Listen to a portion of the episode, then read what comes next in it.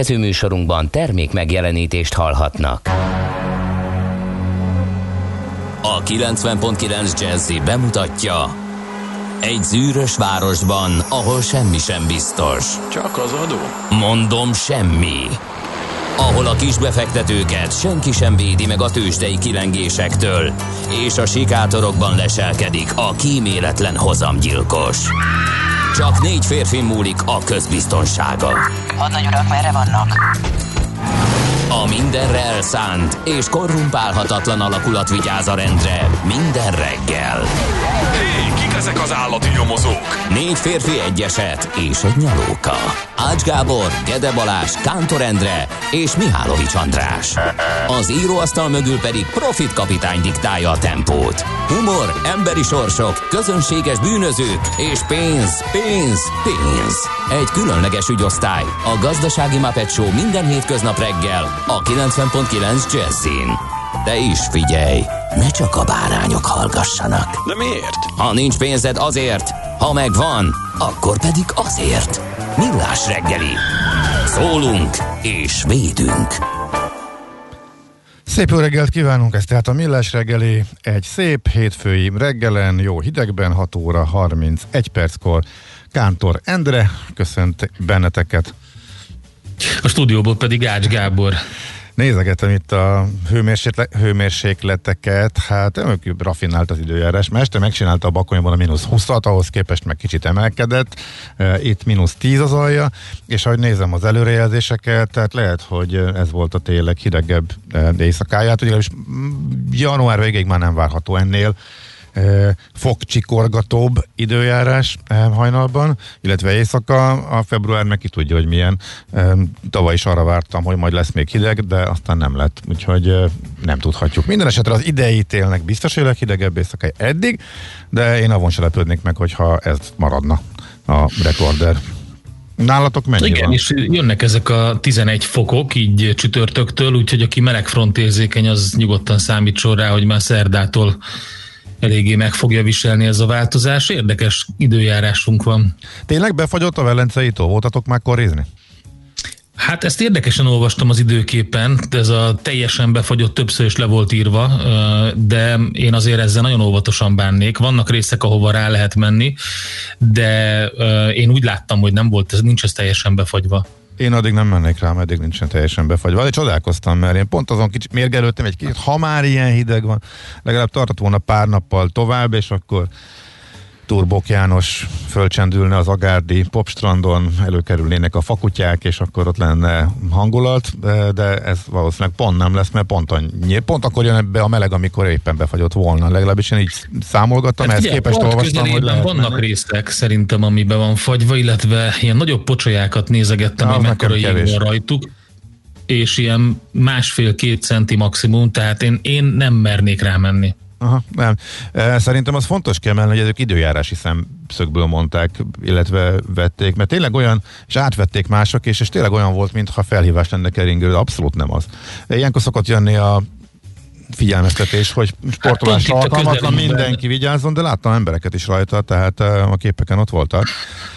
Na, szóval pont a közelünkben a, a Sóstó, székesfehérvári Sóstó az befagyott, és most szakadt be egy kutya alatt egyébként. A gazdi és a kutya is beesett, de viszonylag sekély, úgyhogy a gazdi ki tudott mászni, a kutyát viszont menteni kellett, mert nem tudott kijönni. Aha.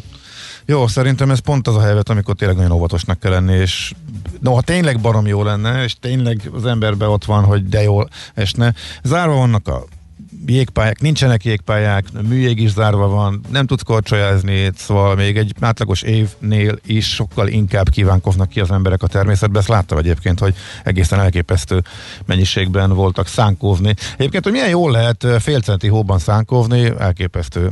Kiszabadul a jó nép a budai hegyvidéken a sétautakra, letapossa azt a fél centi hót, és tényleg csúszik. Az, hogy minden kavics is ott időnként fölpattan, hát az nem probléma, majd élezi a szánkótalpát biztos, és rengetegen voltak én, és tényleg ment, és tényleg lehetett, tehát csak olyan tényleg mókás volt, hogy bemész az erdőbe, a cipőt talpáig nem ér föl a hó, és mellette meg ott simán szánkoznak a sétautakon. Szóval érdekes. Az biztonságosabb, mint rámenni a jégre, pedig tényleg barom jó lenne nyilván korcsolyázni idén télen, mert van, a, van akinek teljesen elmarad, mert nem lehetnek nyitva a korcsolyapályák sem.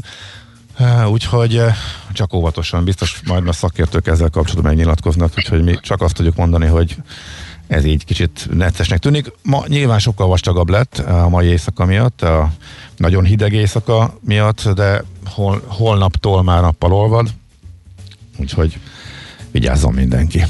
Nehéz ellenállni ennek a kísértésnek, így van. Na, köszöntsük a névnaposokat. A piroskák ünnepelnek a mai napon, illetve rajtuk kívül még az aténék, lizandrák, pósák és a színesek. Van, van ilyen név is, hogy színes, úgyhogy boldog névnapot nekik. Azzal még nem találkoztam, hogy bárki választotta volna a gyermekének. Hát van egy pár érdekes, ugye a, mondjuk a, a Pirea, vagy a Piri, azt így a piroskának beceneve szokott lenni, de így külön nem láttam még. Illetve még a Trixi is így ö, leírva ünnepelhet ma a Trixik, úgyhogy nagyon boldog névnapot nekik. Nézzük, milyen érdekes események voltak január tizennyolcadikán a történelemben. Például, hát ilyen hidakkal kapcsolatos infók, ha már Budapestről beszélünk, negyvenötben ezen a napon robbantották fel a németek a budapesti Erzsébet hidat, illetve egy évvel rá negyvenhatban volt az, amikor a Kossuth hidat megnyitották az autós forgalom előtt. Ez volt ugye a világháború után megépített első állandó dunai átkelő, tehát nem a Ponton hídon kellett átmenni, hanem ezen lehetett, és az autós forgalomnak negyvenhatban nyitották meg. Uh-huh. Igen. Hát nézegettem közben a híres születésnaposokat. Ja, te az eseményekről én nem akarok. Te akarsz még valami izgalmasat? Nem, szerintem elmondtad a lényeget, inkább akkor köszöntsük a szülinaposokat, igen. Hát közülük kiemelnék mindenféleképpen kettőt. Na, Alexander Milne, angol író. Milne, bocsánat, Milne, Milne, magyarul Milne. Magyarul Milne, így van. Tegyük hozzá. Aki nem tudja, és hát természetesen mindenki ismeri a legnagyobb művét. De én nem azt szeretném ajánlani, hanem azt az egyik kedvencemet, ami valahol ott van mindig a, azok között, a könyvek között, amit mindig elolvasok időről időre, mert szórakoztató nagyon. Ez a Vörös ház rejtélye, ami egy ilyen igazi krimi, mégpedig elég jó humorral megírt krimi.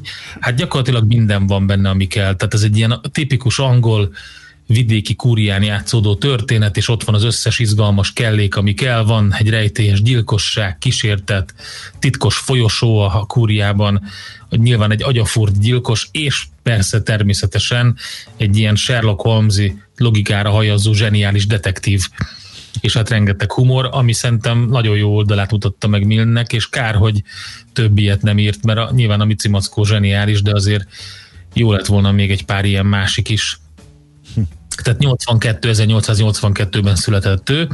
Tehát vannak olyan könyvek, amit szeretsz újraolvasni, és többször is belőle? Ja, igen, persze, persze. Hát például a, a klasszikus ilyen, ilyen töltelékkönyvek, amit a töltelék, hogy elolvas az ember valami komolyabbat, és hirtelen így tudod, így ránehezedik, és akkor azt gondolod, hogy hát most ezek után mit, mihez tudsz nyúlni, ami feloldja, vagy a, tehát azért még így gondolkozol a történteken, aha, akkor általában egy rejtőt így beszoktam suvasztani közéjük, az nagyon jó. Az olyan, mint a borkostolásokon tudod, szokott olyan lenni, hogy szétlövő, tehát így a súlyos vörös borok közé benyomnak egy, egy pezsgőt, vagy valamilyen kis száraz cuccot, és akkor aha, az egy kicsit így szétcsapatja. Úgyhogy ezek kellenek, és hát a Milne is ilyen, szerintem nagyon jó ez a Vörös ház rejtélye. Uh-huh. Na, aztán akkor, nézzük. Igen, ki a másik, Cary akit kiemelsz? Cary Grant. Aha. Akinek nagyon vicces, be az eredeti neve az volt, hogy Archibald Alexander Leach. Sokkal rosszabbul hangzik, főleg a Leach része, mint a Cary Grant, és ő egy angol születésű, Bristolban született, ugye amerikai színész, hát zseniális hollywoodi aranykorának egyik vezető alakja volt, és hát nagyon sokan Hitchcock filmekből ismerik, talán az egyik leghíresebb a szerepe az Észak-Észak-Nyugat, ami tényleg zseniális, de hát volt a Forgószél, az is nagyon jó, ugye, meg a, meg a Fogjunk tol, tol, tolvajt, ugye a Forgószélben Ingrid Bergmannal, a Fogjunk tolvajtban Grace Kellyvel, tehát ilyen divák mellett játszott, vagy pedig a Katharine Hepburnnel az Amerikai fogócskában, meg Audrey Hepburn, bocsánat, Audrey Hepburn volt az Amerikai fogócskában, és a Párduc Baby-ben volt a Katharine Hepburn, tehát azért ebből is látszik, hogy illusztris társaságban nyomta végig, tehát ő ezerkilencszáznégyben született ezen a napon, Cary Grant. Aztán akkor Ferencsik János ezerkilencszázhétben született ezen a napon, a karmester, Nyilasi Tibor focista, edző, ezerkilencszázötvenötös évjáratú, szintén ma van a születésnapja, és vele egy napon ugyanabban az évben, tehát ötvenötben született Kevin Costner, amerikai színész, illetve említsük még meg Jakubcsek Gabriellát, magyar tévériporter, újságírót, aki szintén ma ünnepel. Na, kit vagy nem, mit tudunk még elmondani? Nem kell, csak én gondoltam, hogy ha még benned szorult valaki, de ha nem, akkor szaladhatunk gyorsan tovább, mert hogy vannak érdekes híreink majd még a lapszemlében is.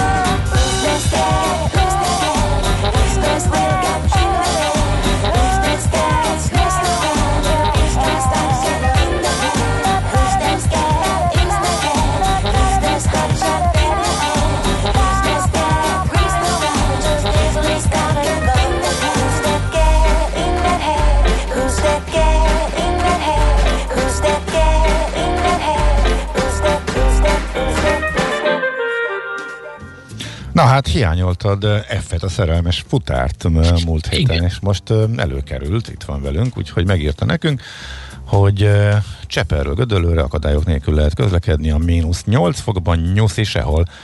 F nagyon szerelmes futár, úgyhogy e, itt van ő, de ilyenkor ugye akkor azért látjuk az előző üzeneteit, és valóban kiesett egy teljes hét, több mint egy teljes hét nála. E, úgy tűnik, hogy akkor hát tippeljük, hogy szabadságon lehetett, vagy később közlekedett. Lényeg az, hogy most már a szokásos útvonalon és a szokásos időben jelentkezett törzshallgatónk.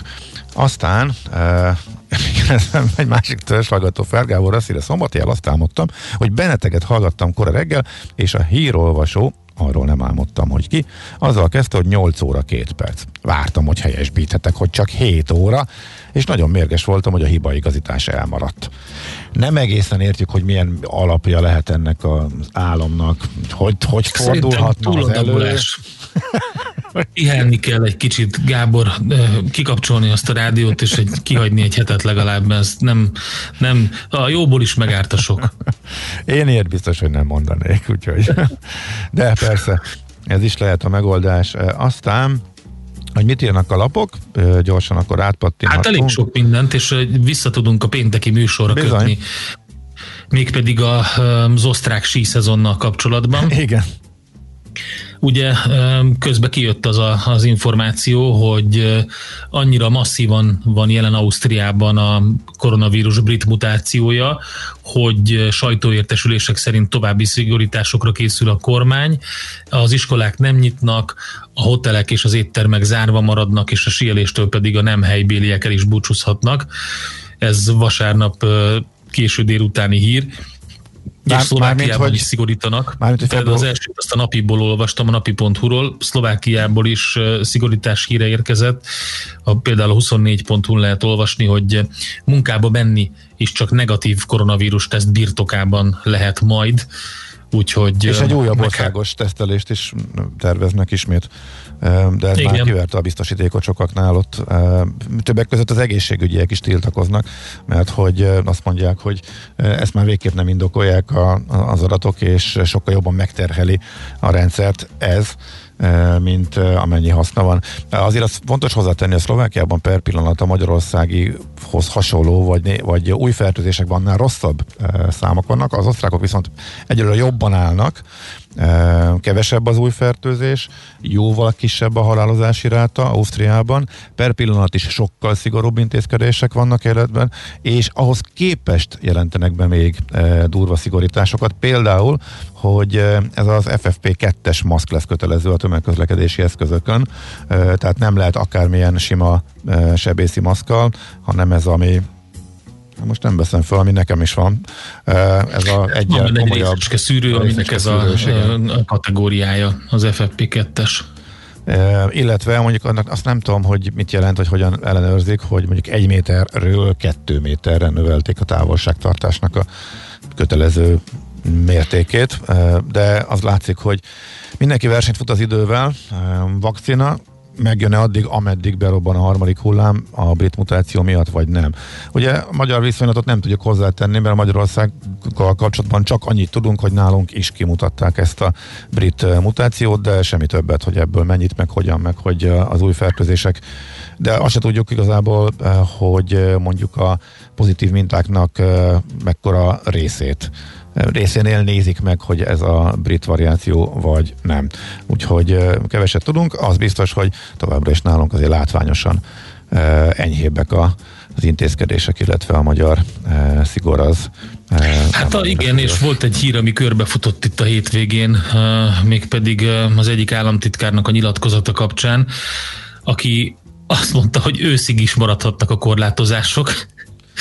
De hogy itt, a, azt megnéztem kétszer a videót, és a mondat az úgy hang, tehát valójában ez egy ilyen brüsszeli kritika volt, amire igen. elhangzott, hogy amennyiben, akkor, akár. Tehát volt három ilyen szó is benne. Hát egy markáns kommunikációs váltást láttunk pénteken, tehát ugye a miniszterelnök mondott valamit először, majd pedig rácsatlakozott a többi kormánypárti képviselő, illetve potentát. Most ugye az van, hogy ide nekünk a kínai vakcinát, mert hogyha nem jön, akkor nem tudunk enyhíteni, tehát tehát Brüsszel rohadjon meg, mert nem küld deleget, noha a lakosság aranyása. Ez az egész, hogy, hogy ezt engem annyira idegesít ez a mit bénáznak ezek ott Brüsszelben, meg mindenhol az egész világon. Hát kilenc hónap alatt a semmiből sikerült egészen modern és úgy tűnik, hogy jól működő vakcinát fejleszteni. Hát nem sikerült megugrania sem Brüsszelnek, sem úgy az emberiségnek azt, hogy mindenkinek azonnal legyen. Tehát szörnyű. Most mit vártunk? Vagy hogy mi lenne itt az igény? Vagy hogy mi lenne? Tehát ezt komolyan mondom, nem is értem. E, Oké, okay. Azt a részét értem, hogy ebből azért e, mindenki próbál politikai tőkét e, kovácsolni, és e, túltolja, túltolják sokan, egyébként mindkét oldalon, csak mondjuk nem egyenlő mértékben feltétlen, e, de hogy ez ennyire, ilyen szinten eluralkodott, azt nem egészen értem. Illetve a, a kommunikáció arról, tehát egy az egybe átkerült arra, és ez lesz súlykolva a következő időszakban, ez tökre látszik, hogy Brüsszel béna, nem küldte, és ide nekünk a kínait, mert addig nem tudunk enyhíteni, amíg el nem fogadjátok a kínait. Ami érdekes egyébként, mert azért abban van igazság, hogy valószínűleg, noha keveset tudunk róla, és nem tudjuk a harmadik fázisnak az eredményeit, de már rengetegen használják, tehát a kínai vakcinával kapcsolatban is, hogy kisebb kockázat az a, a, annak a mellékhatása, noha még a hagyományos száz éves technológiával készül, mint az, hogy elkapod a betegséget, és esetleg kórházba kerülsz, és sokan meghalnak. Tehát ez abszolút megállhat. Ettől függetlenül, amit a Duda Ernő virológus mondott, az ugyanúgy igaz lehet, hogy ez a, ha van színes tévénk, akkor azért kinézem a fekete-fehér tévét, tehát azért az is egy jogos elvárás, hogy akkor már kapjuk a modernebbet. De hogyha csak igen, a fekete-fehér van, és meg akarod nézni a kedvenc sorozatodat, akkor... Igen? Igen. Fontos elmondani, hogy kettő kínai vakcina van, tehát amiről tudunk. A jobbikat kapjuk, az már eldőlt. Beszélünk, az a nagyobb hatékonyságú Sinopharmos kínai vakcina. Közben meg ugye ott is azért van botrány, mert lemondott az egyik fejes, ott a vakcinafejlesztés sért felelős ember, úgyhogy azért kíváncsian várjuk, hogy ennek mik a következménye. Egyébként erről a gé hét pont hu-n, erről az egész oltási, kapacitási helyzetről van egy nagyon érdekes cikk, és arról beszél, vagy az van benne, hogy a közelmúlt oltási tapasztalatait figyelembe véve különböző influenzaoltásokat például, hogy alapján, ezek alapján havonta összesen egy egész huszonöt század millió vakcina, tehát egy millió kétszázötven ezer vakcina beoltása a magyar egészségügyi rendszernek nem okozhat problémát. Uh-huh. És egy évbe telne, így amíg mindenki megkapná a vakcinát, hogyha ilyen ütemben meg tudnák ezt csinálni, tehát a, az ellátórendszer kapacitása az úgy tűnik, hogy jó Magyarországon ezek alapján. Figyelj, elhangzott egy egészen konkrét e, ígéret a miniszterelnök részéről, hogy lesz választási lehetőség. Hogyha ez így van, akkor szerintem az, azzal nincsen baj, az, az, az úgy rendben van. Mindenki eldöntheti, amikor e, oda jut, hogy neked a kínai van, kéred, vagy megvárod a másikat? Ha így merül fel a kérdés, ha ez így lesz, és mindenki eldöntheti az információi alapján, az egy dolog, hogy most éppen kinek, kit, kitől szerzi az információkat, és éppen kinek hisz, most politikusoknak, vagy mondjuk a tudománynak, az egy dolog. Én bízom benne, hogy minél többen inkább a e, tudósoknak, e, de szerintem az, hogyha valaki azt mondja, hogy én már ezt baromira unom, és lehet, hogy több a mellékhatása, lehet, hogy sokkal elavultabb, de én már kiszabadulnék, és szeretnék normális életet, e, és kérem a kínait, akkor már csak az a kérdés merül föl. Ez egy teljesen érthető reakció egyébként szerintem. Ugyanúgy, mint aki azt mondja, hogy én inkább megvárom, én inkább még egy pár hónapot bezárkózok, próbálok e, nem találkozni senkivel, e, próbálom a távolságtartást tartani, kontaktot minimálisra csökkenteni, és többi, és a többi, ez mind a kettő szerintem teljesen érthető hozzáállás. Annyit érdemes hozzátenni, hogy attól, hogy mondjuk én, ha teszem azt, jönne, és mit tudom én, két hónap múlva merülne fel a kérdés, hogy kérem a kínait, akkor azzal számolnod kell, hogy lehet, hogy te megkapod, de attól még a korlátozások ugyanúgy fönnmaradnak, mert hogy még nem elegen kérték. Tehát ez igen, az, elég tehát nehéz nagyon-nagyon nagyon sok a bizonytalanság még ezzel kapcsolatban. Minden egyébként, esetre... ha már lapszemlézünk, a Portfolio.hu-ról is ajánljunk egy cikket, tegnapi ez is, ez az orosz és kínai vakcina jönnek, itt van minden, amit érdemes tudni róluk, ebbe leírják a Sputnik öt uh-huh. vakcinát, illetve a kínai vakcinákat, és igazából, hogyha pontosítani kell, akkor ugye a kettő vakcina az valójában három, plusz még van egy pár, amiről nem beszélünk, mert nem tudunk, de van a Sinovac nevű vakcina, ugye ez is a hagyományos technológiával, tehát inaktivált vírust tartalmaz, és van a, a kínai állami Sinopharmnak kettő darab vakcinája, és mind a kettő hagy, a hagyományos technológiával készül, az egyikben fázis három tesztek során hetvenkilenc százalékos hatékonyságot mértek, míg a másikban, ahol például az Egyesült Arab Emirátusokban, ahol megkapta az, az engedélyt, ott nyolcvanhat százalékos hatékonyságról számoltak be. Tehát alapvetően kettő cégnek van három vakcinája, és akkor van még több is, de azokról nem beszélünk, mert azok nem kerültek szóba Magyarország tekintetében. Na, beszéljünk másról is, mert nekem a legizgalmasabb cikkek a hétvégén a ká kettő csúcsfordításával kapcsolatban születtek, és hát ugye ahogy nem meglepő, hogy ezt a Telex kezelte legjobban, mert Földes András, aki maga is hegymászó, és a legérdekesebben, és a legpontosabban, és legalaposabban szokta a hegymászós témákat földolgozni, követte, és valahol olyan, olyan, olyan jó érzés, nem, hogy serpák mászták meg, tehát nepáli serpák nevéhez fűződik a, az ott a kérdés, az utolsó, és akkor Földestől idézek, az utolsó lap kitöltése a hegymászó történelemkönyv, az utolsó előtti. Soha a legnehezebben megmászható, nyolcezres, már mindent megmászták, télen mindent megmászták, oxigénpalackkal is, kivéve a ká kettőt télen, és egy nagyon komoly nemzetközi csapat, a világ legjobb hegymászói gyülekeztek, hogy ezt most megtegyék, és egy tízfős serpa csapatnak, aki ráadásul különböző csoportban voltak, és mégis együtt tudtak működni, együtt tudtak dolgozni, sőt, bevárták a csúcs alatt egymást, hogy egyszerre érjenek föl, egészen elképesztő, ami történt, tényleg szívmelengető. Szóval megmászták a ká kettőt, és mindenki leért épségben, ez tegnap derült ki, úgyhogy ezt követni érdekes volt, úgyhogy állom a Telexen Földes Andrásnak a cikkeit ezzel kapcsolatosan, majd fogunk is erről beszélni. De jó videó is van benne, amit a, az egyik serpa készített, Szona serpa, és azon látszik a, a videón, hogy már látszanak a karakorom csúcsai. Igen. Úgyhogy nagyon érdekes, nagyon szép. Fantasztikusak a videók is egyébként, igen, igen, igen, igen. És utolsó előtti lap, ugye az kiderült, legalábbis nincs hír arról, hogy a serpák közül akárkinek is palack nélkül sikerült volna a csúcshódítás, de most szerintem örülhetünk annak, hogy mind a tizen épségben leértek, és egészen elképesztő körülmények. Sokkal kisebb akklimatizációval, mint amit megszoktunk. Nem józan parasztésszel nem lehetett volna nekivágni abban az állapotban, ő, ahogy ők voltak, mert egy táborukat elvitte a szél, újra kellett telepíteni, azt fölvitték, onnan vissza kellett volna menni az alaptáborba, vagy szinte mindenki visszament volna, és ők nekivágtak és megcsinálták. És az egész történet elképesztő, és mindenki megvan, mindenki rendben van, és azok az emberek, akik szinte egész életükben kiszolgálják a, a hegymászókat, ők most saját maguk írták az utolsó előtti lapját, tehát ennek a történelemkönyvnek. Én abban bízom, hogy azért nem lesz ebből valami egészen extrém verseny, hogy az utolsó lap kinek a nevéhez fűződik majd, és nem követel majd sok halálos áldozatot az a hegy, amely eddig is a legtöbbet követelte. Mármint, hogy ki lesz az, ha beindul a verseny, az azért, hogy palackkal ki legyen az első, aki jövő télen megmássza. Minden esetre ez a mostani történet egészen elképesztő. Na, erről még nyilván a print lapokban nem lehetett olvasni, de majd biztos ők is feldolgozzák. Nos, akkor ugorjunk a tőzsdére gyorsan. Hol zárt? Hol nyit? Mi a sztori? Mit mutat a csárt? Piacok, árfolyamok, forgalom a világ vezető parkettjein és Budapesten. Tőzsdei helyzetkép következik. Na hát akkor nézzük meg, mi történt gyorsan Budapesten pénteken. Azt mondja, hogy hát nulla egész négy százalékos mínusz a béten, ami azt jelenti, hogy negyvennégyezer-kétszáznégy ponton zárt a BUX.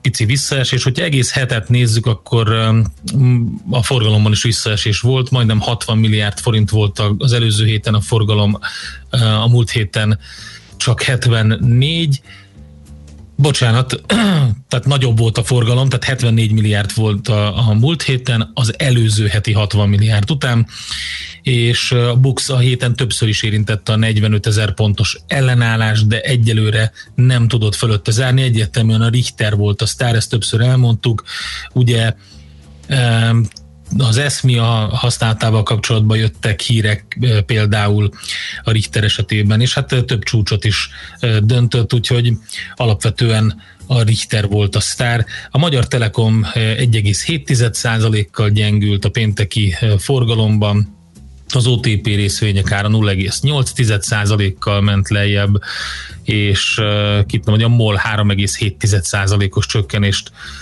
hajtott végre, úgyhogy ez elég komoly mínusz volt. A Richter pedig majdnem öt százalékos emelkedés után zárt, és az egész heti forgalma az huszonöt milliárd forint volt, úgyhogy abból a hetvennégyből huszonötöt a Richter tett ki. Azt mondja, hogy indexet mondta volna Telex helyett, akkor elnézést, természetesen a Földes András régi indexes. Én Telexet tehát hallottam. Én is úgy rém lett, de aztán simán volt már arra példa, hogy, hogy nem tűnt föl, hogy hülyeséget mondtam. Mindesen ír egy hallgató, hogy Földes András Telex. Igen. Hogyha rosszul mondtam volna, akkor elnézést, természetesen igen, régi index, azaz Telex, úgyhogy ott lehet olvasgatni. Ami pedig az amerikai tőzsdét illeti, esés volt, hát egy ilyen furcsaságot már ritkán lehet mondani, heti szinten esett a tőzsde. Nem is értem, tehát hogy fordulhat elő, elképesztő, mik történnek, és de képes volt erre. Pénteken is egyébként, és heti szinten másfél százalékot veszített az es and pé. A Russell kétezer um, emelkedett, ezt valamikor a hét folyamán említettük is, nagyon-nagyon felül teljesít a kis papíroknak az indexe. Most az is esett már pénteken, de összességében a heti szinten még meg tudott tartani egy kis nyereséget. Ezzel hét egész öt százalékos pluszban van idén, miközben az es and pé most is visszaejtőzött majdnem az éves szintű nullára, úgyhogy alig vannak pluszban az amerikai tőzsdék. Na hát milyen furcsa. Igazából a pénzügyi papírok, hát a szokásos jó eredményeket produkáltak várakozás fölött, de mégis belejük, beléjük adtak, mondhatni összességében. De például a, a Citigroup nagy vesztesége, illetve a Wells Fargo-ja, ami hét százalék, illetve nyolc százalék volt, ott megtalálták azért az eredményekben a befektetők a, azt, ami nem tetszett nekik, tehát az eredmény jó volt, de a bevétel oldalon elmaradást érzékeltek, és ezért estek nagyobbat az átlagnál, mint a pénzügyi szektorba indult be leghamarabb a gyors jelentési szezon, és erre tehát negatívan reagált a tőzsde. Nagyjából ennyi látszott Amerikában, tehát az eddigi elképesztő szárnyalás után most úgy megállt a csúcson, úgy tűnik a piac.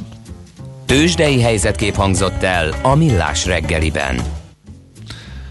Nos, azt mondja, hogy nekem nincs információm, hogy ki jelentkezett valamelyik hírolvasó kollégina, hogy ő szeretne híreket mondani. Nem olvasó. Jelentkezett, én nem láttam. Úgyhogy vagy alszanak, ami sokkal rosszabb.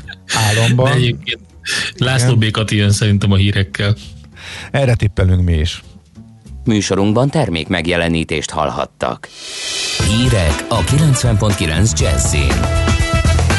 Nem változtat a kormány a hazai koronavírus oltási terven. Joe Biden nagyjából egy tucatnyi rendelet aláírására készül első elnöki intézkedéseiként. Ma még hideg téli nap lesz, akár mínusz hat fokkal, a héten azonban már érkezik az enyhülés. Köszöntöm a hallgatókat, következnek a részletek. Semmiképpen sem szeretnének változtatni a hazai koronavírus oltási terven, mondta az országos tisztifőorvos az Állami Rádióban tegnap. Müller Cecília közölte, értesültek arról, hogy a napokban valószínűleg kevesebb vakcina érkezik majd, mert a többletkapacitás kialakítására készül az oltóanyaggyártó Pfizer. Az országos tisztifőorvos közlése szerint Magyarországon rend van az oltóhelyeken, mindenkinek, aki megkapta az első védőoltást, rendelkezésére áll a második adag, amely feltétlenül szükséges ahhoz, hogy kialakuljon a teljes immunitás. Ursula von der Leyen, az Európai Bizottság elnöke pénteken beszélt arról, hogy a következő hetekben előfordulhatnak fennakadások a Pfizer és a BioNTech koronavírus oltóanyagának európai szállításában. A két cég azonban garantálja, hogy kétezer-huszonegy első negyedévében teljesíti korábbi vállalásait.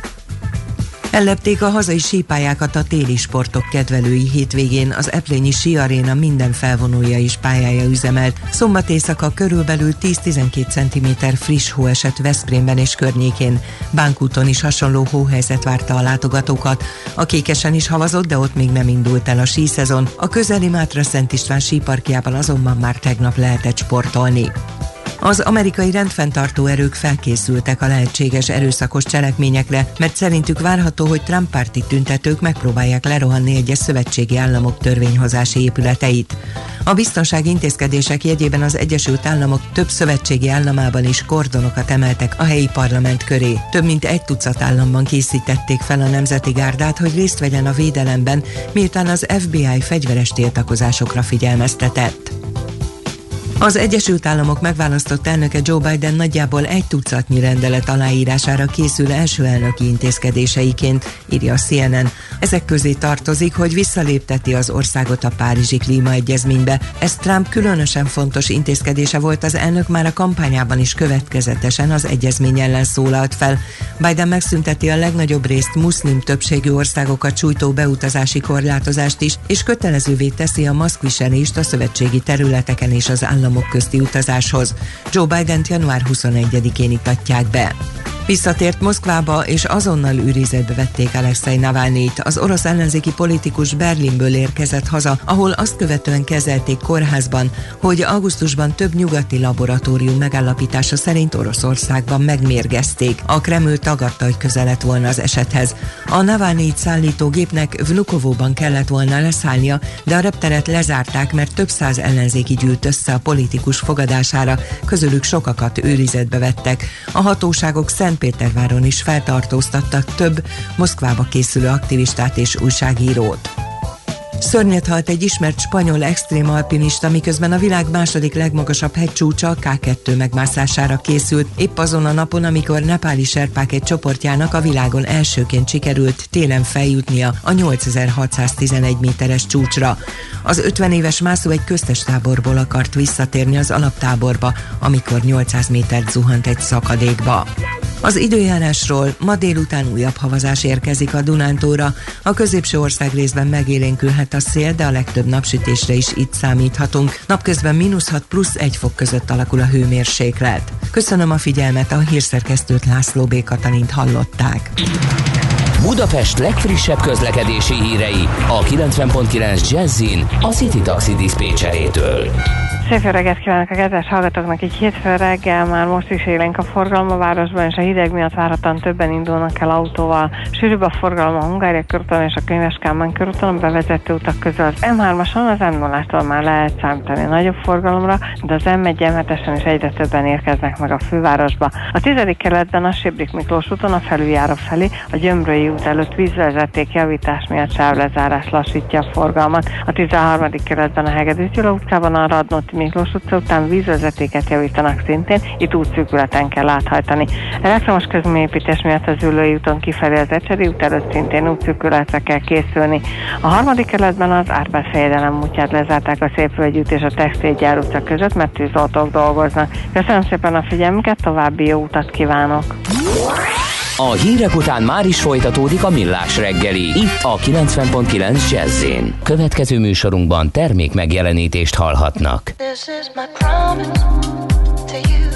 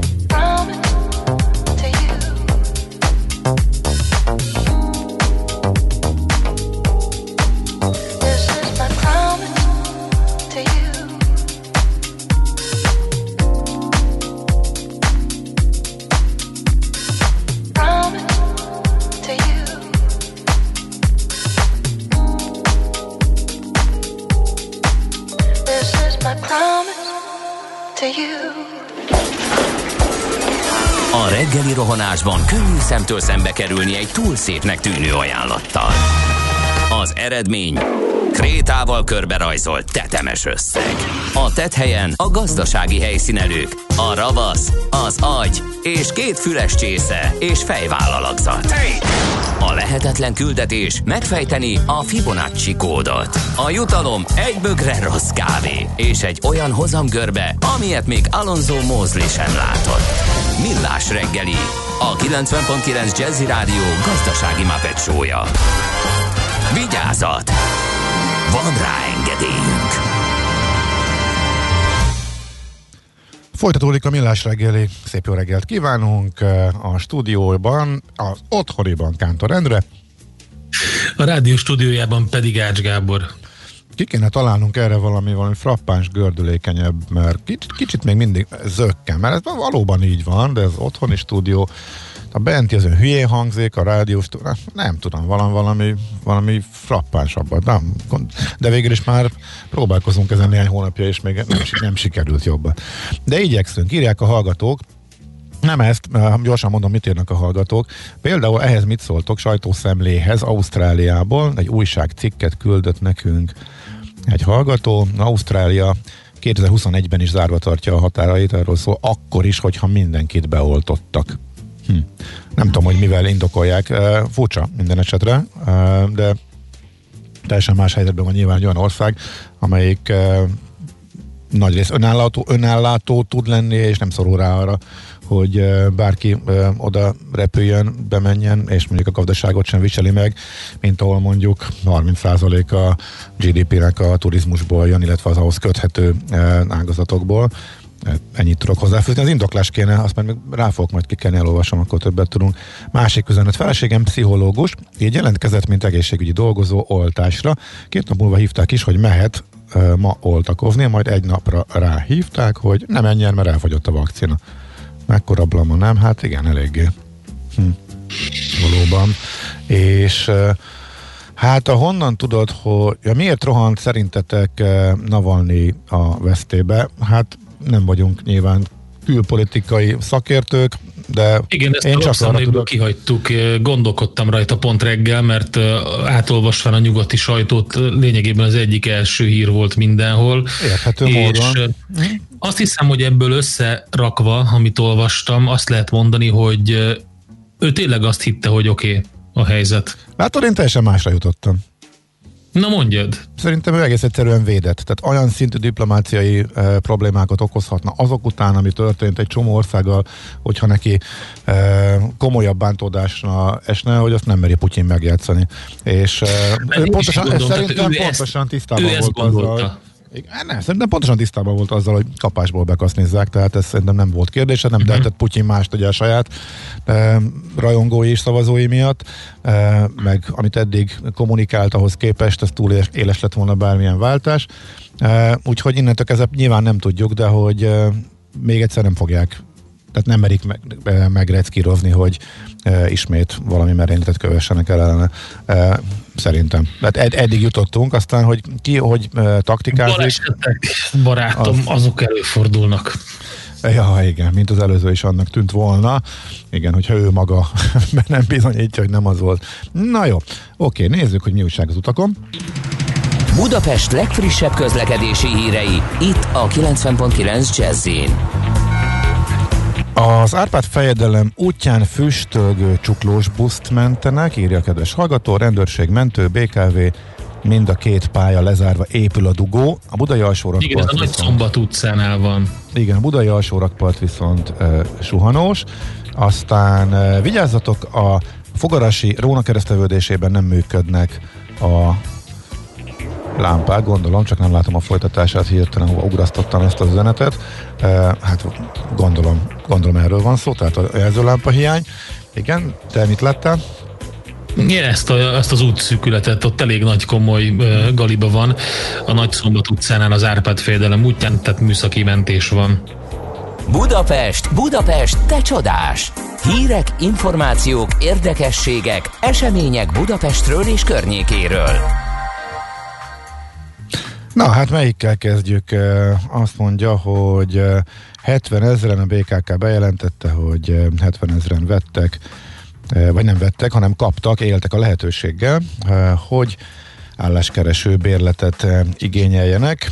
Tavaly októberben volt a csúcs, ezt a az új fővárosi vezetés jelentette be, illetve sok mást is bejelentett, de ez volt a lényegében az egyetlen, amit konkrétan meg is csinált az első évben, a többitre majd később kerítenek sort, ha minden igaz, legalábbis az a mostani e, ígéret. Minden esetre tényleg nagyon sokan hetvenezren hetvenezer alkalommal váltottak ki ezt a bérletet. Azt ugye szerintem nem derül ki belőle, hogy ez e, hány utasra jut, e, mert ezek havi bérletek.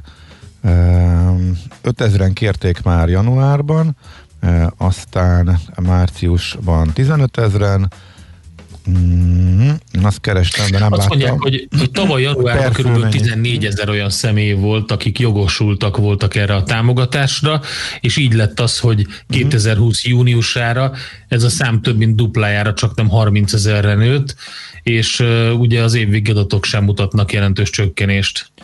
Mm-hmm. Jó, miért nem lehetett, hogy, mert ugye meg kell adni itt is, tehát pontosan tudják, hogy kihez kapcsolódik, mert személyre szól, hogy hány ember, hány hónapban. Na mindegy, ez, ez összesített adat, tehát havi adatokat össze, összegezzük, akkor jön ki ez a hetvenezer. Ennyit lehet erről tudni. Na hát elkezdődhet a keleti pé u átépítése, ugye ez egy elég komoly csomópont, évente kb. tizenegy millió embert fogad, és hát száznegyven éves majdnem a keleti pályaudvar, mert hogy eredményes a nyílt kiviteli közbeszerzési eljárás, és a kialakításához szükséges források rendelkezésre állásáról is megszületett a kormánydöntés, úgyhogy itt egy körülbelül egy egész hat milliárd forint értékű beruházás jön, ez részben uniós forrásból lesz majd fedezve, és akkor az előkészületi munkálatok hamarosan indulnak, a kivitelezés pedig tavasszal kezdődhet. Várhatóan év végéig tart a munka, és hát ugye alapvetően az utasok eddiginél komfortosabb kiszolgálása a cél. Egy helyen lesz lehetőség a menetjegyváltással, belföldi vagy akár nemzetközi utazással kapcsolatos ügyek intézésére, akadálymentesen lehet majd megközelíteni a pályaudvart, az aluljáró szint és a vágánycsarnok közti mozgólépcsőn vagy liften. Azért ez nagyon fontos, valljuk be. Tehát e, sikerült kétezerhuszonegyben eljutunk odáig, hogy a jegypénztártól mozgólépcsőn vagy lifttel is föl lehet menni a vágányszintre a csarnokba, de ez minden képpen kalapemelés, nem? Igen, igen. Hát kérdés, hogy meg lesz-e időben, meg hát az így a, a környéket, hogy egy, szerintem ott fel kell készülni arra, hogy közlekedés az kicsit stresszesebb lesz.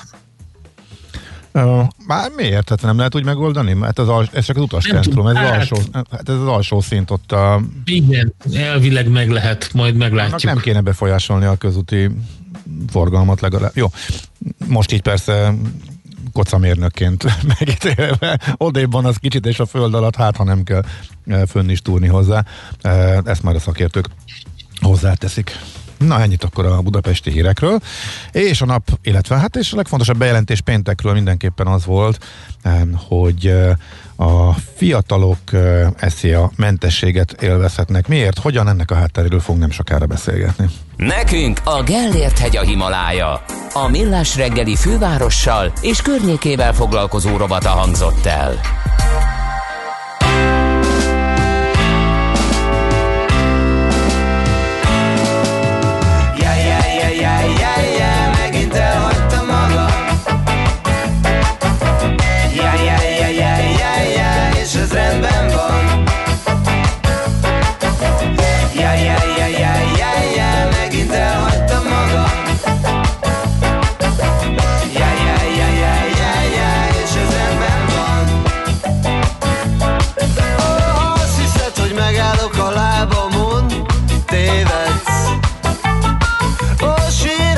Keveset a vállamon, de aztán ki kell kéreckednem a levegőre, hogy összeszedjem magam. A nyugalom azonnal a napja nem ma van. Jaj, jaj, jaj, jaj, jaj, jaj, megint elhagytam magam. Jaj, jaj, jaj, jaj.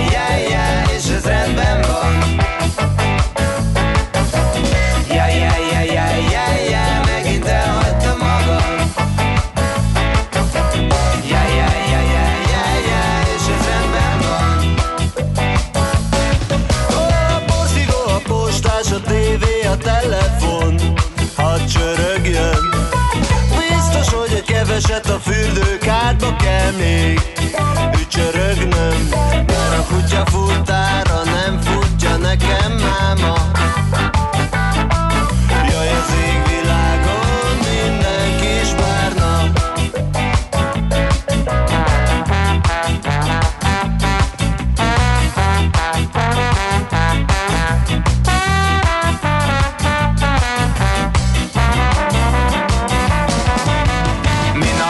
Doing anything today, just chill and stay in bed all through the day. I mean I leave the house, I mean I just a stay. I this is how me do it, the two slack away. I mean just gonna do this from November to May. I mean I like the call, it should I go away. So me can finally go on and lose a debate. I surfing scuba diving near the beauty, okay.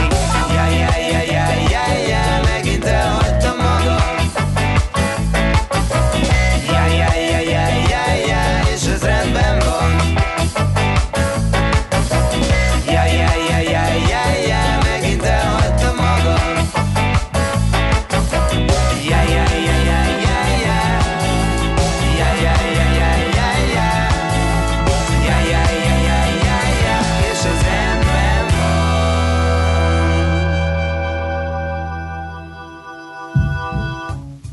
Folytatódik a Millás reggel, és itt van velünk a vonalban Csiki Gergely, a Portfolio.hu vezető elemzője. Jó reggel, szia! Jó reggelt, üdvözlöm a hallgatókat is! Nos, hát a tegnap, nem, a pénteki bejelentések között a legizgalmasabb, ez a bizonyos, ahogy te fogalmaztál a cikkelbe, félmilliós ajándék a fiataloknak. Ez hogyan jött ki, és mi lehet a háttere annak a bejelentésnek, amit Orbán Viktor tett? Így van, huszonöt év alattiak nyújtandó SZIA mentességről beszélünk, ez egyébként nem újdonság, nemzetközi példa van rá.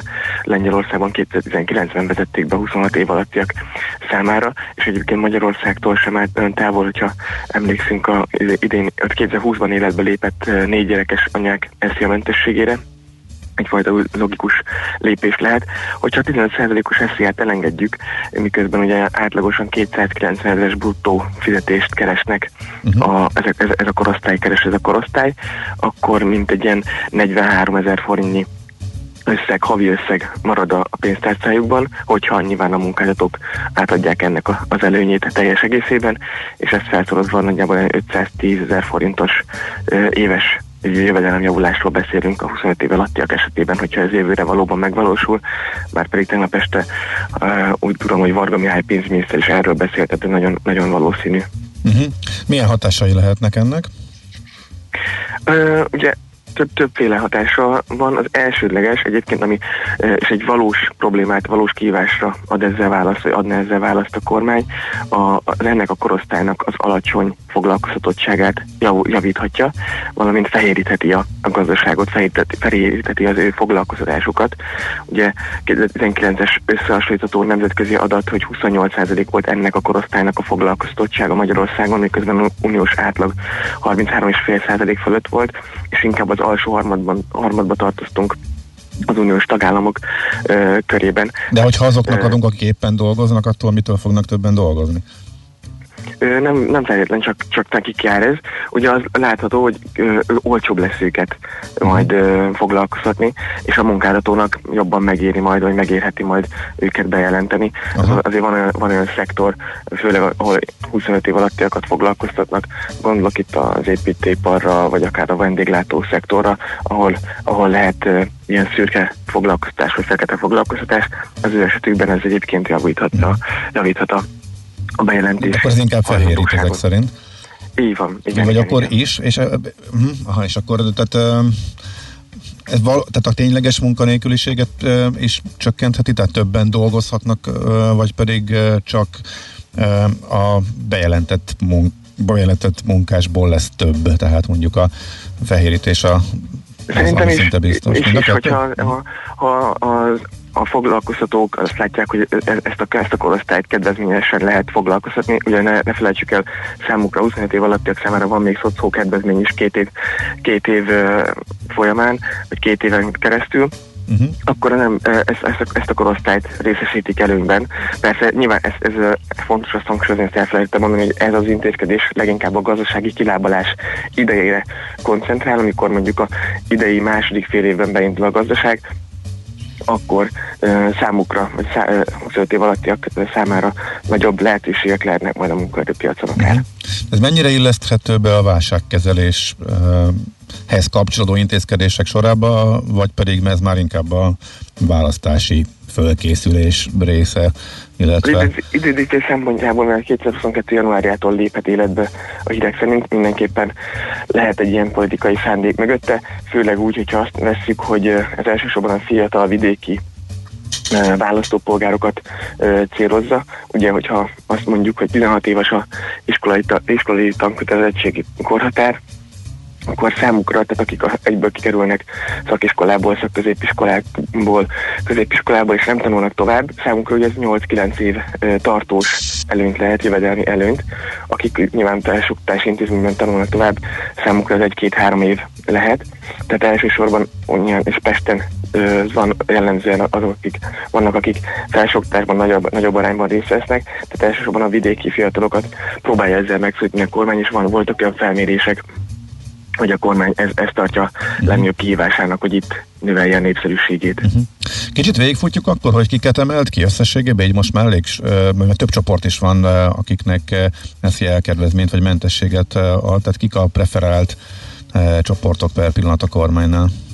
Így van, kétezer-húsztól négy gyerekes anyáknak van ö, gyakorlatilag örök életre szóló eszia mentességük, és legutóbb már Novák Katalin arról beszélt, hogy ezt az intézkedést, a, ha mennyiben a kormány leküzdi a járványt, akkor a három gyerekes anyukákra is ki lehet majd terjeszteni, és most ez ö, most a következő intézkedés szólítja meg a huszonöt év alattiakat, akik egyébként még akár olyan hatásról is lehet beszélni, hogy ennek az ötvenezer forintnak a, a plusz jövedelemnek hatására nem gondolkodnak el annyira, hogy mondjuk külföldön vállaljanak munkát, vagy mondjuk esetleg ki tudnak jönni korábban a úgynevezett mama hotelből, ugye? Ez az a célt is szolgálhatja akár náluk, hogy korábban próbáljanak családot alapítani. Nyilván ezek, ezek nagyon kicsi az esély, de mondjuk havi ötvenezer forint ott van még pluszban a A, a tarsolyban. Egyébként nem eszi a kedvezmény, de jól célzott intézkedés, vagy jól körülhatárolt ö, csoportot célzó intézkedés a tizenharmadik havi nyugdíj visszaépítése az idei évtől, valamint ugye a családoknak, a gyermeket nevelők számára elindult az otthonteremtési program. Itt azért alapvető jól azonosítható célcsoportoknak nyújt kedvezményeket a kormány már az idei évtől, tehát a választásokhoz közeledve, és ne felejtsük el, hogy huszonkettő-huszonháromtól még több pénzt költhet a vidéki gazdák számára. Ugye itt az agrárforrások nagyobb nemzeti jövedelemmel való kiegészítésére gondolok, itt négyszáz milliárd forint lehet majd huszonháromtól éves szinten, amit, amit a vidékre, vidéki mezőgazdaságra elkölthet majd a kormány. Uh-huh. Nézzük meg a másik oldalt egy picit, akkor a költségvetési hatásokat. Mennyibe kerül ez, illetve van-e még tér eh, hasonló intézkedésekre, illetve ezeknek kiterjesztésére, vagy újabb csoportok bevonását a kedvezménye? Egyre nehezebb lesz ennek, a, ennek, ennek újabb intézkedésnek teret találni a költségvetésben. Ez százharminc-százötven milliárd forintos bevétel kiesést jelent.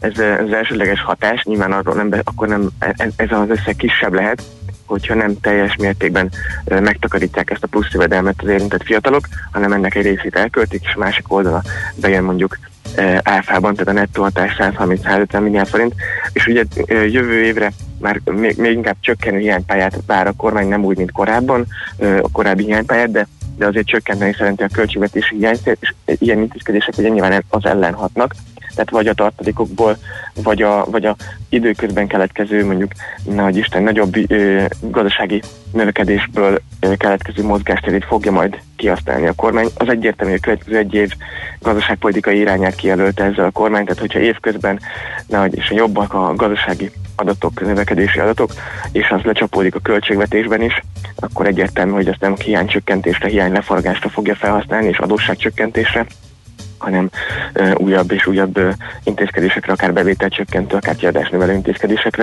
De azt azért hozzá kell tenni, hogy tavaly év végén, amit ö, jó pár száz milliárd forintot év végén kiszort a kormány a költségvetésből, annak a hatékonysága azért megkérdőjelezhető. Ennek az intézkedésnek, az adó, adócsökkentésnek azért sokkal inkább látjuk az értelmét és célzottságát. Uh-huh, uh-huh, Oké, okay, világos. Gergő, nagyon szépen köszönjük, szép napot, jó munkát kívánunk. Köszönöm, ismét. Szia, szia. Csiki Gergely, A Portfolio.hu vezető elemzőjével beszélgettünk a fiataloknak nyújtott esz zé á-mentesség hátteréről, költségvetési hatásáról, illetve arról, hogy lehet-e még több, illetve mi az irány ezzel kapcsolatosan. Most pedig hmm, az üzeneteket majd később feldolgozzuk, viszont akkor halljuk, hogy mik a legfrissebbek a világban. László B. Kati jön a rövid hírekkel. Műsorunkban termék megjelenítést hallhattak. A kultúra, befektetés önmagunkba. A hozam, előrevívő gondolatok. Könyv, film, színház, kiállítás, műtár, zene. Kultmogul. A Millás reggeli műfajokon és zsánereken átívelő kulturális hozamgeneráló rovata minden kedden kilenc óra harminc után. Ha a bankszámlád mellett a lelked és szürke állományod is építeni szeretnéd. Fektess be magadba, kulturálódj! A rovat támogatója a Budapesti Metropolitán Egyetem, az Alkotó Egyetem. Rövid hírek a kilencven pont kilenc Jazzin. Semmiképpen sem szeretnének változtatni a hazai koronavírus oltási terven, mondta az országos tisztifőorvos az Állami Rádióban tegnap. Müller Cecília közölte, értesültek arról, hogy a napokban valószínűleg kevesebb vakcina érkezik majd, mert a többletkapacitás kialakítására készül az oltóanyaggyártó Pfizer. Az országos tisztifőorvos közlése szerint Magyarországon rend van az oltóhelyeken. Mindenkinek, aki megkapta az első védőoltást, rendelkezésére áll a második adag, amely feltétlenül szükséges ahhoz, hogy kialakuljon a teljes immunitás.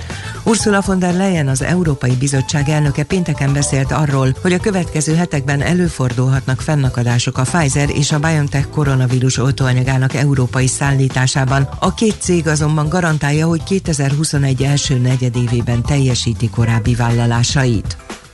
Az amerikai rendfenntartó erők felkészültek a lehetséges erőszakos cselekményekre, mert szerintük várható, hogy Trump-párti tüntetők megpróbálják lerohanni egyes szövetségi államok törvényhozási épületeit. A biztonsági intézkedések jegyében az Egyesült Államok több szövetségi államában is kordonokat emeltek a helyi parlament köré. Több mint egy tucat államban készítették fel a Nemzeti Gárdát, hogy részt vegyen a védelemben, miután az ef bé i fegyveres tiltakozásokra figyelmeztetett. Az Egyesült Államok megválasztott elnöke Joe Biden nagyjából egy tucatnyi rendelet aláírására készül első elnöki intézkedéseiként, írja a cé en en. Ezek közé tartozik, hogy visszalépteti az országot a Párizsi Klímaegyezménybe. Ez Trump különösen fontos intézkedése volt, az elnök már a kampányában is következetesen az egyezmény ellen szólalt fel. Biden megszünteti a legnagyobb részt muszlim többségű országokat sújtó beutazási korlátozást is, és kötelezővé teszi a maszkviselést a szövetségi területeken és az állam közti utazáshoz. Joe Bident január huszonegyedikén itatják be.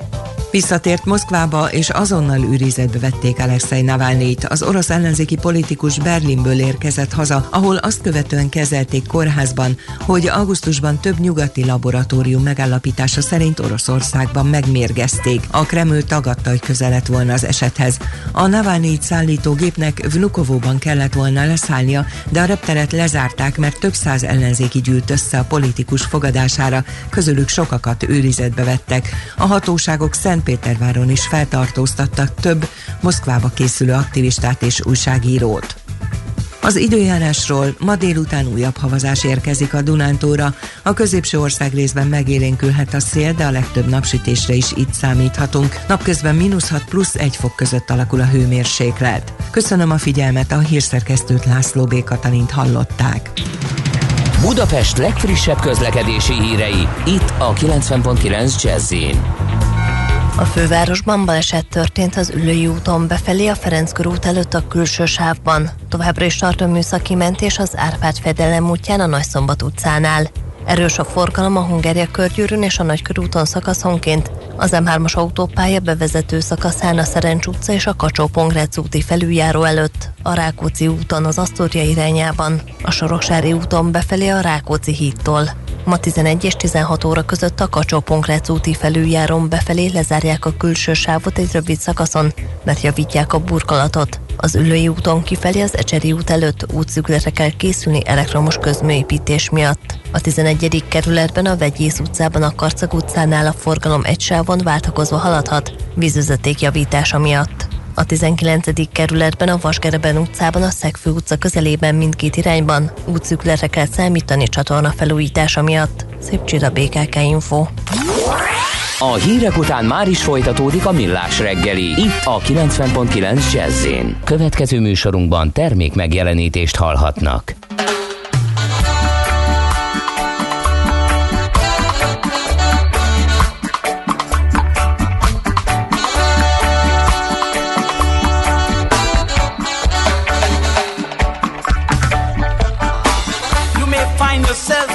Shotgun shack. You may find yourself in another part of the world. You may find yourself behind the wheel of a large automobile. You may find yourself in a beautiful house with a beautiful wife. You may say to yourself, well, how did I get here? Letting the days go by. Let the water hold me down. Letting the days go by. Water flowing on the ground. Into the blue again. After the money's gone. Once in a lifetime. You may ask yourself, how do I worth this? You may ask yourself, where is that large automobile? You may tell yourself, this is not my beautiful house. You may tell yourself, this is not my beautiful wife. Letting the days go by. Let the water hold me down. Letting the days go by. Water flowing on the ground. Into the blue again. After the money's gone. Once in a lifetime. Water deserving. Water removing. There is water in the bottom of the ocean. Remove the water. Cover the water. Remove the water from the bottom of the ocean. Letting the days go by. Let the water hold me down. Letting the days go by. Water flowing on the ground. Into the blue again. After the money's gone. Once in a lifetime. Same as it ever was. Same as it ever was. Same as it ever was. Same as it ever was. You may ask yourself, what is a beautiful house? You may ask yourself, where does that highway lead to? You may ask yourself, am I right, am I wrong? You may say to yourself, my God, what have I done? Letting the days go by. Let the water hold me down. Letting the days go by. Water flowing on the ground. Into the blue again. After the money's gone. Once in a lifetime. Same as it ever was. Same as it ever was. Same, same as it ever was. Same, same as it ever was. Time isn't holding us. Time isn't after us. Time isn't holding us. Time doesn't hold us back. Time isn't holding us. Time isn't after us. Time isn't holding us. Letting the days go by. Let the water hold me down. Letting the days go by. Water flowing on the ground. Into the blue again. After the money's gone. Once in a lifetime.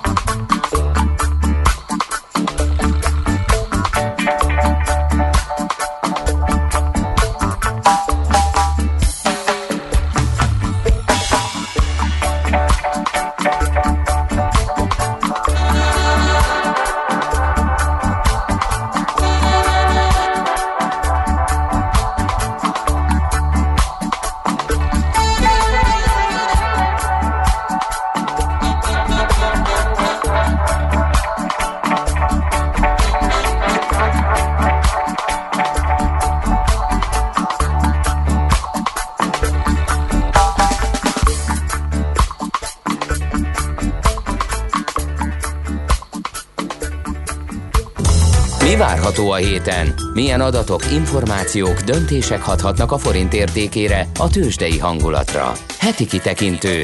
A Millás reggeli szakértői előrejelzése a héten várható fontos eseményekről a piacok tükrében. És a vonalban itt van velünk Kovács Mihály András, az o té pé elemzési központ elemzője. Jó reggel, szia! Jó reggel, sziasztok! Mielőtt a heti adatokra rátérünk, azért volt egy nagyon fontos esemény a múlt héten, megjött Biden gigantikus, mondhatjuk így, csomagja. Ennek milyen hatása lehet, ezt hogyan értékelitek? Hát ugye igazából ebben a legérdekesebb az egyelőre, hogy azért sok részletet nem tudunk, és a, a piac is ilyen szempontból bizonytalan, tehát a múlt héten annak ellenére nem tudtak emelkedni a tőzsdék heti összevetésbe, úgyhogy csütörtökön lett ez a csomag bejelentve, ami a gé dé pé kilenc százalékát is elérheti a, a, az u es á-ban. És hát ugye bizonyos dolgokat tudunk, hogy, hogy terv szerint a, ugye van ez a hatszáz dolláros egyszeri juttatás az amerikai állampolgároknak, ez valószínűleg kétezerre szeretnék emelni, ezen túlmenően vannak további növelések a munkanélküliségi ellátásban, iskoláknak juttatások az újrainduláshoz, kis középvállalkozásokhoz, minimálbérnek a megemelése, stb. stb. Ugye amit nem tudunk, hogy ez, ez hogy lesz finanszírozva, tehát ez önmagában növeli a költségvetési hiányt, vagy pedig esetleg ugye, amiről beszélt korábban Biden, hogy ennek mármint a választási program, programjában ugye, hogy adókat is ö, akarhat emelni, ö, hogy ez most meg fog történni, vagy ez csak majd egy későbbi fázisban. Nagyon sok az ismeretlen, de ugye amellett, hogy, hogy olyan nagyon nagy ö, piaci eufória ö, nem lett ebből, az tény, hogy azért ez jócskán javíthatja a gazdasági kilátásokat, viszont ami nagyon érdekes, hogy éveleje óta az amerikai hosszú hozamok olyan húsz bázispontot emelkedtek, ilyen rég nem volt, és hát ez azt mutatja, hogy a piac elkezdett gondolkodni egyrészt, hogy itt ennek a finanszírozási lába, meg ugye, hogyha itt az oltások jól haladnak, elindul a, a helyreállás a gazdaságokban, akkor itt akár még egy idő után ebből infláció is lehet. Tehát mm-hmm.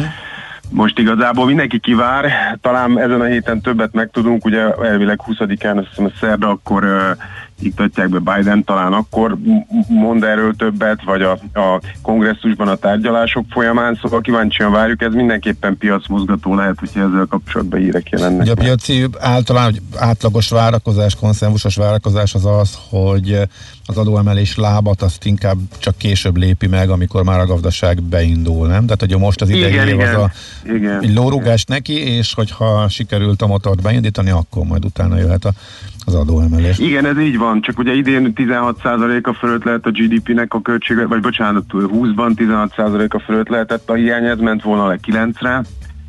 Hát most ha erre rádurrantanak még egy kilenc százalékot, nyilván a gé dé pé is nő, stb., de hát az azt jelenti, hogy idén is egy ilyen, egy ilyen gigantikus méretű költségvetési hiány is lehet. Igen, de ugye erre szokták mondani, hogy Amerika az az ország, amely korlát nélkül teremthet pénzt, mert hogy úgyis tudja finanszírozni, övé a világ menedék, devizája, és a többi, és a többi.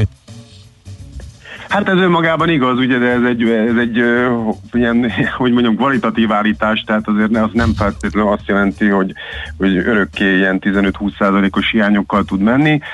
Azért a piac is elkezdett mozgolódni, én nem gondolom, hogy, hogy, hogy tehát most itt bármifajta dráma lesz, szerintem azt senki nem gondolja, de ugye ez azért is érdekes, mert azért, hogyha egy kicsit a meg, bocsánat, önmagában az egyébként, hogyha az amerikai gazdaság kilátásai érdemben javulnak, az is azért a hossz, amerikai hosszú hozamokat emelheti, és ez globálisan sem mindegy, mert azért a múltban mindig azt láttuk, hogyha az amerikai hosszú hozamok elkezdenek emelkedni, akkor a feltörekvő gazdaságokban ugye a hozamkörnyezet megváltozik, és ugye az a világ, ami most van egyébként, hogy itt e, bárki bármilyen fundamentumokkal, bármekkora hiányt tud finanszírozni, most kicsit eltúloztam, de azért sok ilyen példát lehet hozni, hát az is szép lassan megváltozhat. Tehát, hogy ennek lehetnek azért nagyon érdekes továbbgyűrűző hatásai, de most... Igen, nem, besz... előre... nem beszélve menjünk előre, de azt még nem tudom kihagyni, mert ugye tovább ürűző hatásként, ha folytatódik a hozamemelkedés és a kockázatmentes hozamegemelkedés, akkor vége lehet például a részvényrallinak is, és egy teljes változás. Legalábbis vannak ilyen félelmek, hogy akkor teljes változás állhat be az eszközárak tekintetében is, illetve az értékeltségi szintek is visszatérhetnek a normális felé, ha erre még egy kommentet mondasz, így látod? Hát ez is elképzelhető, ugye ennek azért van egy másik lába, tehát egyrészt nyilván a, a, a diszkonthozamnak az emelkedése az rontja a részvényárfolyamokat, de hogyha emellett ugye a profit kilátások meg nagyon javulnak, uh-huh. mert nagyon erősödik a növekedés, akkor, akkor ez, ez nem feltétlenül ilyen egyértelműen következik be, tehát szerintem ez azért ez ö, kétesélyesebb. Én viszont azt gondolom, hogy maga az, hogyha, mint ahogy te mondtad, ez a kockázatmentes hozam, ez megemelkedik, az mondjuk a, a kevésbé fejlett országoknak, ahova egyébként akár érthetem Magyarországot, de tehát rengeteg közép-kelet-európai országot is, hát nem kedvező a finanszírozás hmm. szempontjából. Úgy hát nagyon érdekes. Igen, nagyon, nagyon érdekes ez a helyzet most. Na, mit, mivel tudunk majd többet a héten? Tehát honnan érkeznek fontos adatok? Nézzük át először Kínába. Így van, így van. Egyébként ez az adat ki is jött, ugye ezt beleraktuk pénteken a kalendárba, ez olyan hajnal három körül jelent meg. Kína az első, amelyik negyedéves, negyedik negyedéves gé dé pét publikál kétezer-húszra, ez hat egész öt százalékos növekedés lett évperév alapon. Ugye Kínáról azt mindannyian tudjuk, hogy hogy ők nagyon gyorsan legyűrték a pandémiát, bár most itt vannak ilyen kisebb gócpontok, de én azt gondolom, hogy ezt most se lehet összehasonlítani azzal, ami a világ többi részén van, és ugye az első negyed évben volt náluk egy visszaesés, ilyen hat egész öt százalék körül, és utána szép lassan minden negyed évben év per év alapon nőttek. Uh, hát és ez egyrészt náluk is volt stimuluscsomag, de, de itt azért azt uh, mondhatjuk, hogy, hogy, hogy itt inkább az látszik, hogy mi van akkor, ugye, hogyha nagyon gyorsan vissza lehet jönni ezekből a lezárásokból, plusz még uh, Kína esetében azt is érdemes megjegyezni, hogy ők ex post, uh, hát így gazdaságilag igencsak jól jártak a pandémiával, legalábbis export fronton, tehát hogy bődületesen mennek ezek a A, a, az egészségügyi felszerelések, elektronikai dolgok, ugye ők alapvetően, főleg az elektronikai dolgokban egy meghatározó szereplők, ugye itt a home office-ra kell gondolni, illetve nyilván itt a maszkok ö, ö, és különböző egészségügyi felszerelések, most meg lehet, hogy még a vakcinákkal is így leszünk, úgyhogy, ö, úgyhogy a kínai gazdaság az, az, az, az eléggé, eléggé dübörög, úgy tűnik. A kétezer-húszas éves növekedés az, a, az két egész három százalék volt, ugye mert az elsőnél év az visszaesés. Mondjuk ilyen alacsony növekedés éves szinten utoljára a nyolcvanas években volt, de hát ez egy másik dolog, tehát ezt az egynegyed év rontotta le. De hát ugye emiatt a világgal összevetve így is kiemelkedően jó, tehát majdnem, minden, majdnem mindenhol elég brutális recesszió igen, néz ki. Igen, igen. Hát és a kínai tőzs, de ugye ez most egy ilyen egy százalék körül pluszban van. Mondjuk hat egész egyet várt a piac, tehát kicsit lett jobb, mint ami a, uh-huh. mint ami a várakozás volt. Uh-huh. Oké, okay, Európában? Hát Európában ugye lesznek bizalomindexek, majd azt összefoglalóan az u es á-val együtt mondanám. A, a csütörtökön lesz el ká bé kamatdöntés, amit talán leginkább figyel a piac, bár most nincs arra vonatkozóan várakozás, hogy hogy bármifajta érdemi új lépés történne, ugye csak kis emlékeztetőként a decemberi ülésen ugye megnövelték a, a, az eszközvásárlási program keretét, még az előző se volt kihasználva, de hogy megnövelték egy ötszáz milliárd euróval, illetve van ez a té er o három nevű program, amivel a bankoknak adnak plusz finanszírozást, azt is kiterjesztették. Hát ugye mi történt az elmúlt egy hónapban? Az el ká bé szempontjából azt látjuk, hogy a negyedik negyedéves tavalyi gé dé pé az valószínűleg jobb lett, mint amit akkor lehetett látni. Ugye a németek talán nem is kerültek recesszióba, franciák se teljesítettek olyan rosszul, mondjuk az olaszok gyengék, de tehát összességében talán két százalékos visszaesés sem lehet a az euróvezetben, míg korábban akár három, vagy ennél nagyobbat is uh, várt a piac, viszont az első negyedév az meg csúnyább lesz, ez most már látszik, mint amit akkor látni lehetett, ugye, mert ezeket a lezárásokat nem lehet olyan ütemben feloldani, mint ahogy bízni lehetett benne, az oltás is elég lassan halad Európában.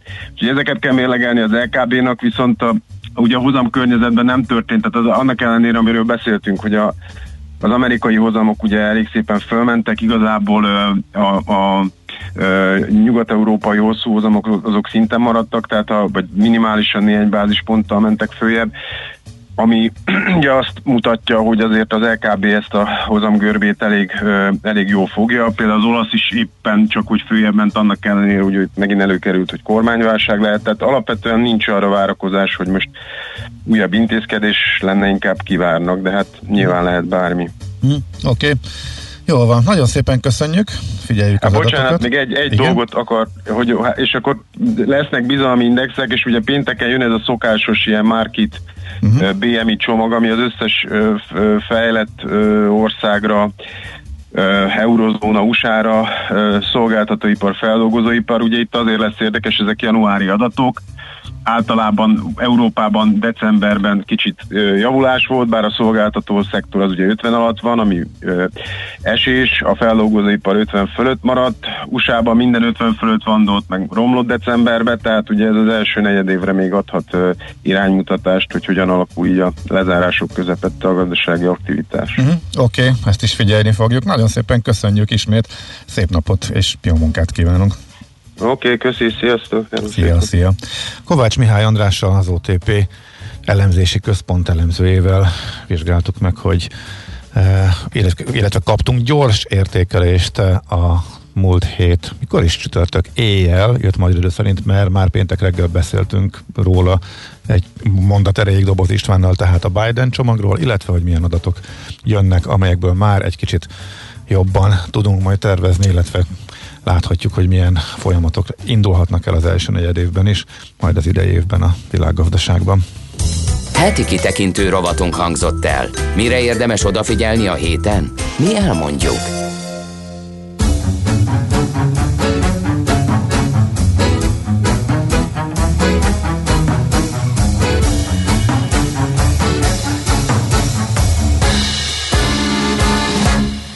J'ai vécu de plus en plus pour toi. J'ai connu ton présent, appris ton histoire. J'ai été de plus en plus proche, au centre de ta vie avec toi, de plus en plus souvent. Et tu m'as montré de plus en plus de gens, nouvelles situations, nouvelles expériences. Cet endroit où nous nous sommes amusés, j'ai vu de plus en plus tes beautés. Budapest, donne-moi des aventures. Budapest, montre-moi tes beautés pures. Budapest, ouvre-moi le monde, je vais te conquérir et puis te quitter. Mais plus tard, t'es devenue plus froide avec moi, et cela m'a fait mal, habité par toi. T'as commencé à me repousser loin de toi, et tous les jours sont devenus gris et noirs. Un point connu me tirait vers le bas. Je sentais que t'étais plus forte que moi. Je sentais que tu me briserais et que finalement tu m'abandonnerais. Mais non, je me laisse pas faire, je te défie, je sais. Il y en a beaucoup d'autres aussi, et je peux être heureuse. Et dès que c'est possible, j'y vais, mais maintenant je dois rester encore ici. Oh non, laisse pas prendre ma bonne humeur, non. Je n'en ai plus peur, non. Je laisse pas tes sales tours de mer, tes impasses, tes ornières me démoraliser. Budapest, donne-moi des aventures, Budapest. Montre-moi tes beautés pures, Budapest. Ouvre-moi le monde, tu m'as conquise, elle doit te quitter. Mais je me plonge encore dans ces dignes édifices de l'avenir, et après je contemple merveilleux ta nuit, inondée de lumière d'or et comme dans un conte que toutes les vieilles lanternes racontent. Maintenant, je vois à nouveau que t'es belle, c'est bon comme ça, car je dois vivre avec toi encore, même si le vaste monde va m'appeler un jour. Tu resteras toujours un endroit spécial dans mon cœur.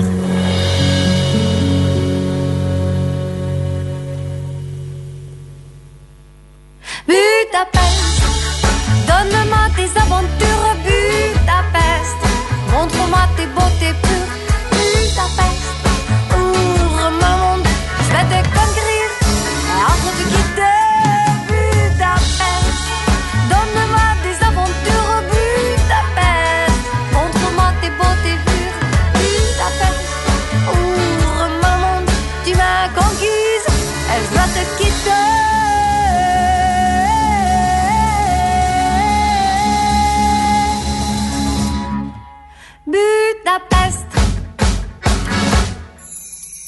Amikor reggel megnyílik előtted az iroda üvegajtaja, tisztaság, rend és mosolygós recepciósok fogadnak.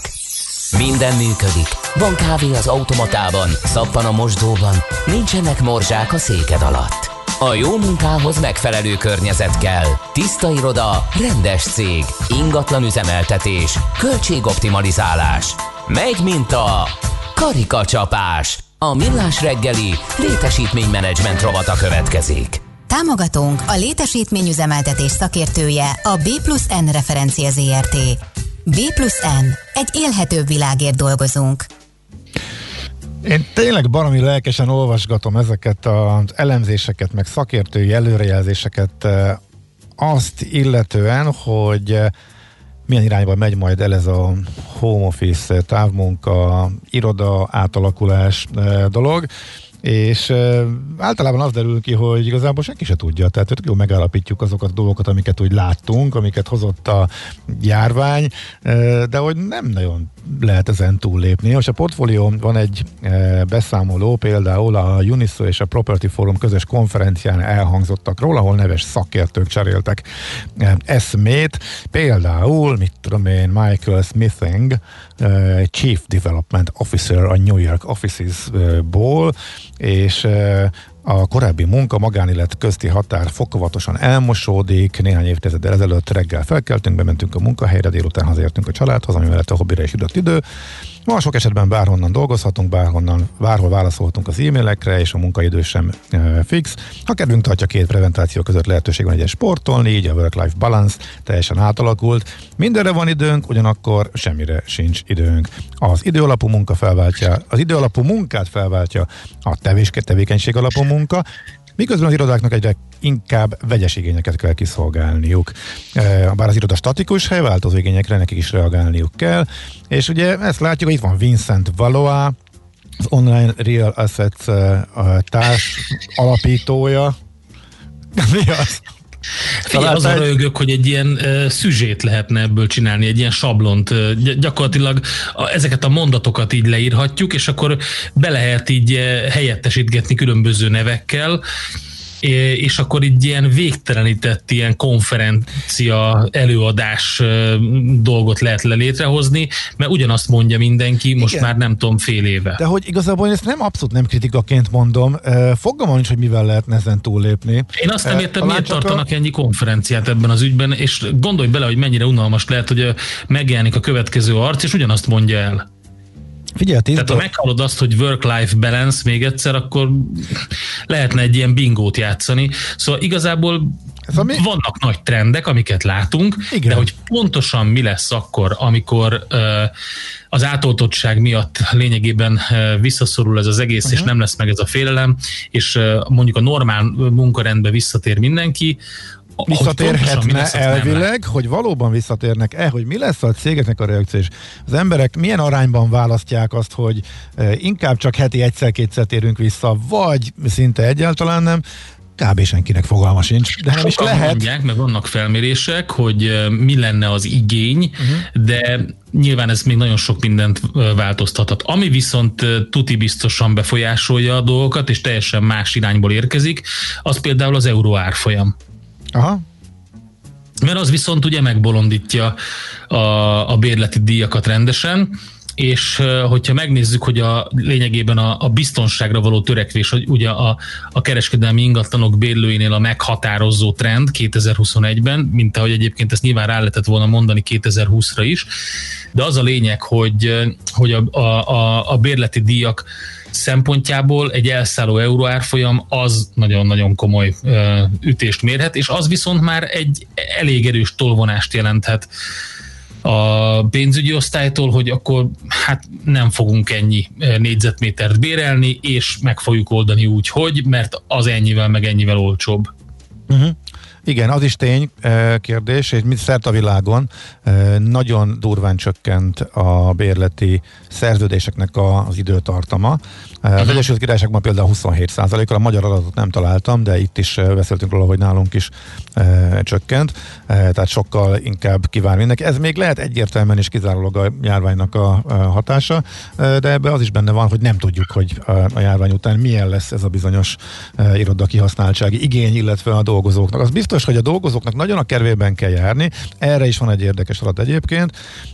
A Z-generációs munkavállalók kilencven százaléka azt mondta, hogy a munkahelyválasztásban szerepet játszik az, hogy az adott cégnek milyen a technológiai felkészültsége, és ugye vannak arra is kutatások, hogy pontosan az is szerepet játszik, a rugalmassága a, munka, a munkáltató részéről pont a távmunkát illetően.